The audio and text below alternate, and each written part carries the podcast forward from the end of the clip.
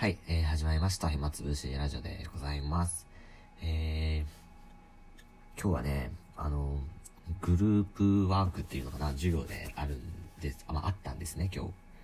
で、こう、4人グループを組んで、あの、皆さん全然知らない人同士で、こう、初めまして状態で、こう、初めましてと。で、自分の名前を言って、えっと、学部をお話しして、えー、最後に、まあ、改正話して、えっと、まあ、軽く一言、最近あった、なんか、楽しかったこととか、あの、こういうサークルしてますとか、こういう活動してますみたいな、そういう軽い自分のその、一言紹介みたいなのあって、で、こう4人グループを、で、こう、話し合うんですけども、あの、大体ね、僕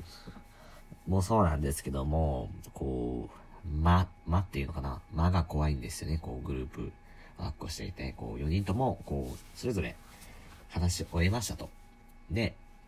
その後なんですよね。その後にこう、なかなかこう話が盛り上がるグループと、こう盛り上がらないグループがあるじゃないですか。で、今日がその盛り上がらないグループの典型でして、みんなこう自分のお話ししたら、あとはもう、シーンとした状態で、で、僕結構その、待っていうのが、なんかね、怖いというか、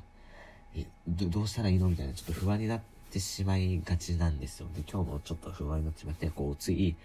もうなんか、話を膨らませない意見みたいな思って、こう、あ、え、出身地はどこですか？みたいな話をして、あ、何々県ですと。まあ、何々府です、みたいな話をしてて、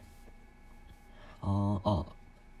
何々県といえば、〇〇で有名ですよね？みたいな話して、あそうですね。ってなるんですけども、で、ここでまた終わっちゃうんですよね。で、これはね、あの、僕が悪いのか、あの、向こうがもっと話を膨らませるような回答しなかったのが悪いのかとか、いろいろ考えたりするんですけども、この待って、あの、どう対処すればいいのかなっていうのが未だにわからなくて、うん、で、一人こう、グループ内でこう、話が上手いというか、まあ、協調性があるというか、そういう人が、まあ、リーダー的な存在がいると、すごい話が膨らむじゃないですか。隣のグループはものすごいなんか楽しそうにしてて、おそらくその、初めて会った人たちなのにこう、時間を忘れるかのようにこう話していて、で、買いがけもこう、その、あの、さっきの話の続きみたいな感じでまた話していて、あ、すごいなと。で、この違いって何なんだろうなというふうに思って、で、僕なりのこう、見解というか、思ったこととして、やっぱり、あの、きっとその、メンバーが悪かったとかそういうことではなくて、本当にその、話している時に、の感受性というのかな。あの、その話の膨らます方って、やっぱいろいろできて、あの、こう、コーラっていう話だけで、コーラっていう、まあ、テーマがあったとして、まあ僕がそのコーラについて言えることって本当に、あなんか、赤いコカ・コーラとかペプシーとかそういう商品名であったり、こう、コカ・コーラの前赤いパッケージとか、コーラ、あ、炭酸だな、美味しいね、みたいな、ぐらいしかできないんですけど、まあ、きっとこう話が膨らませる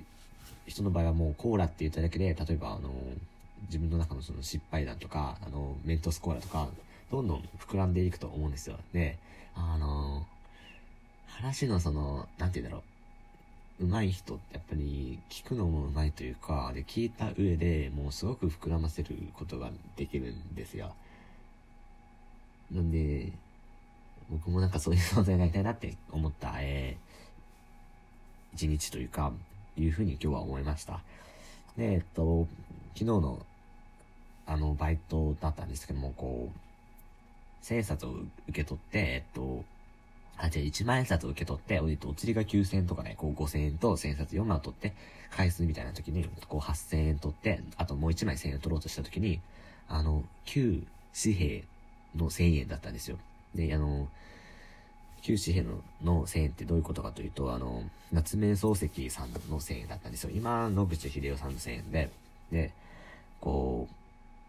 一個前のこう、夏目漱石さんの紙幣で、で、この紙幣を渡すのはどうなのかなと思って、あの、やめて、あの、一個、一枚下にあった、あの、普通の夏、秀夫さんの千円札を渡したんですけども、どうなんですかね、あの、この夏目漱石さんの紙幣なんか渡していいのかダメなのかみたいなそういう不安が 急によぎって、で、さすがに伊藤博文さんの声援は見たことないんですよね。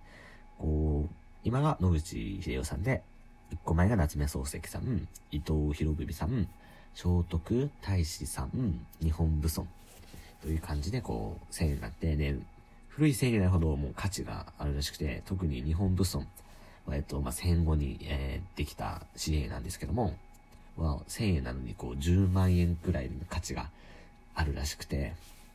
で、実際、あの、1個前の夏目漱石さんの紙幣も、あの、場合によっては、あの、1000円以上の価値があるらしくて、それにはびっくりしましたね。ね、1000円なのにその、1000円以上の価値を持つって、まあその希少価値って意味だと思うんですよ。もうね、あまりに普及してなさすぎて、だと思うんですよ。10円にギザギザついてるから、こう、ギザ銃とか言って、そこに価値を見出す人もいるじゃないですか。なんで、あの、本当に、その、名目的な金額だけじゃなく、あの、まあ、希少価値、ダイヤモンドみたいな、その、採掘ができない上での価値もそうなんですけど、あの、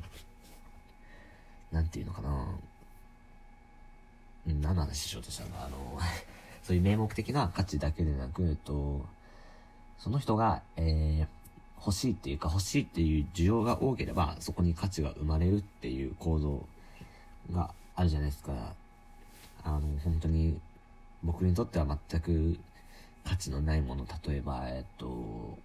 まあ、某アイドルの例えばあの、生写真とか、これにその1万円なんて出せないよと思ってても、ファンの人からするともう本当に1万円以上の価値があって、なんでね、そのやっぱ価値っていうのは、あの、簡単というか、シンプルなようで、意外とこう複雑だなと思いました。そういう意味でこう紙幣っていうのが登場した歴史とかを考えてみると、やっぱすごいなと。物々交換からこう、貝殻であったり、えっと、金ですね。になってこう、紙幣というものがお金として、あの、効力を持つようになったのがすごい面白いなと思って。で、紙幣絡みで言うと、あの、キングコングの西野さんっているじゃないですか。あの、炎上芸人とかと言われてるんですけども、その西野さんがこう、11月の中旬ぐらいでしたかね。新世界っていう本を出されまして、その中でもこう、お金についていろいろ書いている部分があるんですけども、そこが個人的に読んでいて面白かったなと思って、あの、また機会があれば、その西野さんの新世界について、あの、話したいなとは思ってたんですよ。でもその、本の中身について話すのってどうなのかなと思って、あの、あんま詳しいことはわかんないんですけど、その本の中身をそのまま話してもいいのかなみたいな、そういう著作権というか、ね、侵害しないのかなっていうふうに、その本の一部例えばまるっきり読み、読むとかね。で、そういうのは良くないのかなみたいに思ってて、なかなかこう、ためらっていたら、あの、ふとふとというか昨日知ったんですけども、その新世界がなんと全文タダで読めるようになったと。あの、ネット上のブログで、の新世界のあの文章が全て、あの、載っているというらしくて、で、確認したんですけど、本当に全て載ってて、すごいなと思って、僕、1400円ぐらいで、あの、ちょっと気になって買ったんですけども、それがもう全部今タダで読めるんですよ。で、別になんか、嫌とかそういう思いはなくて、純粋に、あの、なんてスマホさえあれば読めるってわけなんで、あの、ちょっとね、あの部分もう一回読みたいってなった時に、その、いちいち本を出さなくても読めるって意味では、すごくたいなと思いますし、結構あの、ビジネスとしてもあの、役立つものでもあると思うので、あの、僕もね、こう、就職とか、あの、もう少ししたらちゃんと考えなくちゃいけませんし、その時にこう、また読み返したいなと思える本でした。ですので、あの、今、西野さんの新世界、えー、ただで読めるらしいので、で、読んでみて、あの、良かったなと思った方が、こう、また、実際に紙の本を買うとか、えー、Kindle のような電子版を買うみたいな、風に、えー、するといいなと思いますし、僕はあの、実際こう、紙の本買ってよかったなと思っている人ですので、あの、よかったら、あの、読んでみてください。その中で、あの、レターポットっていうその、文字を売買するサービスの話が、えー、僕が特に面白かったなと思う部分ですので、あの、もしよかったら、えー、読んでみてください。という感じで、えっと、今日はもう終わりたいと思います。ありがとうございました。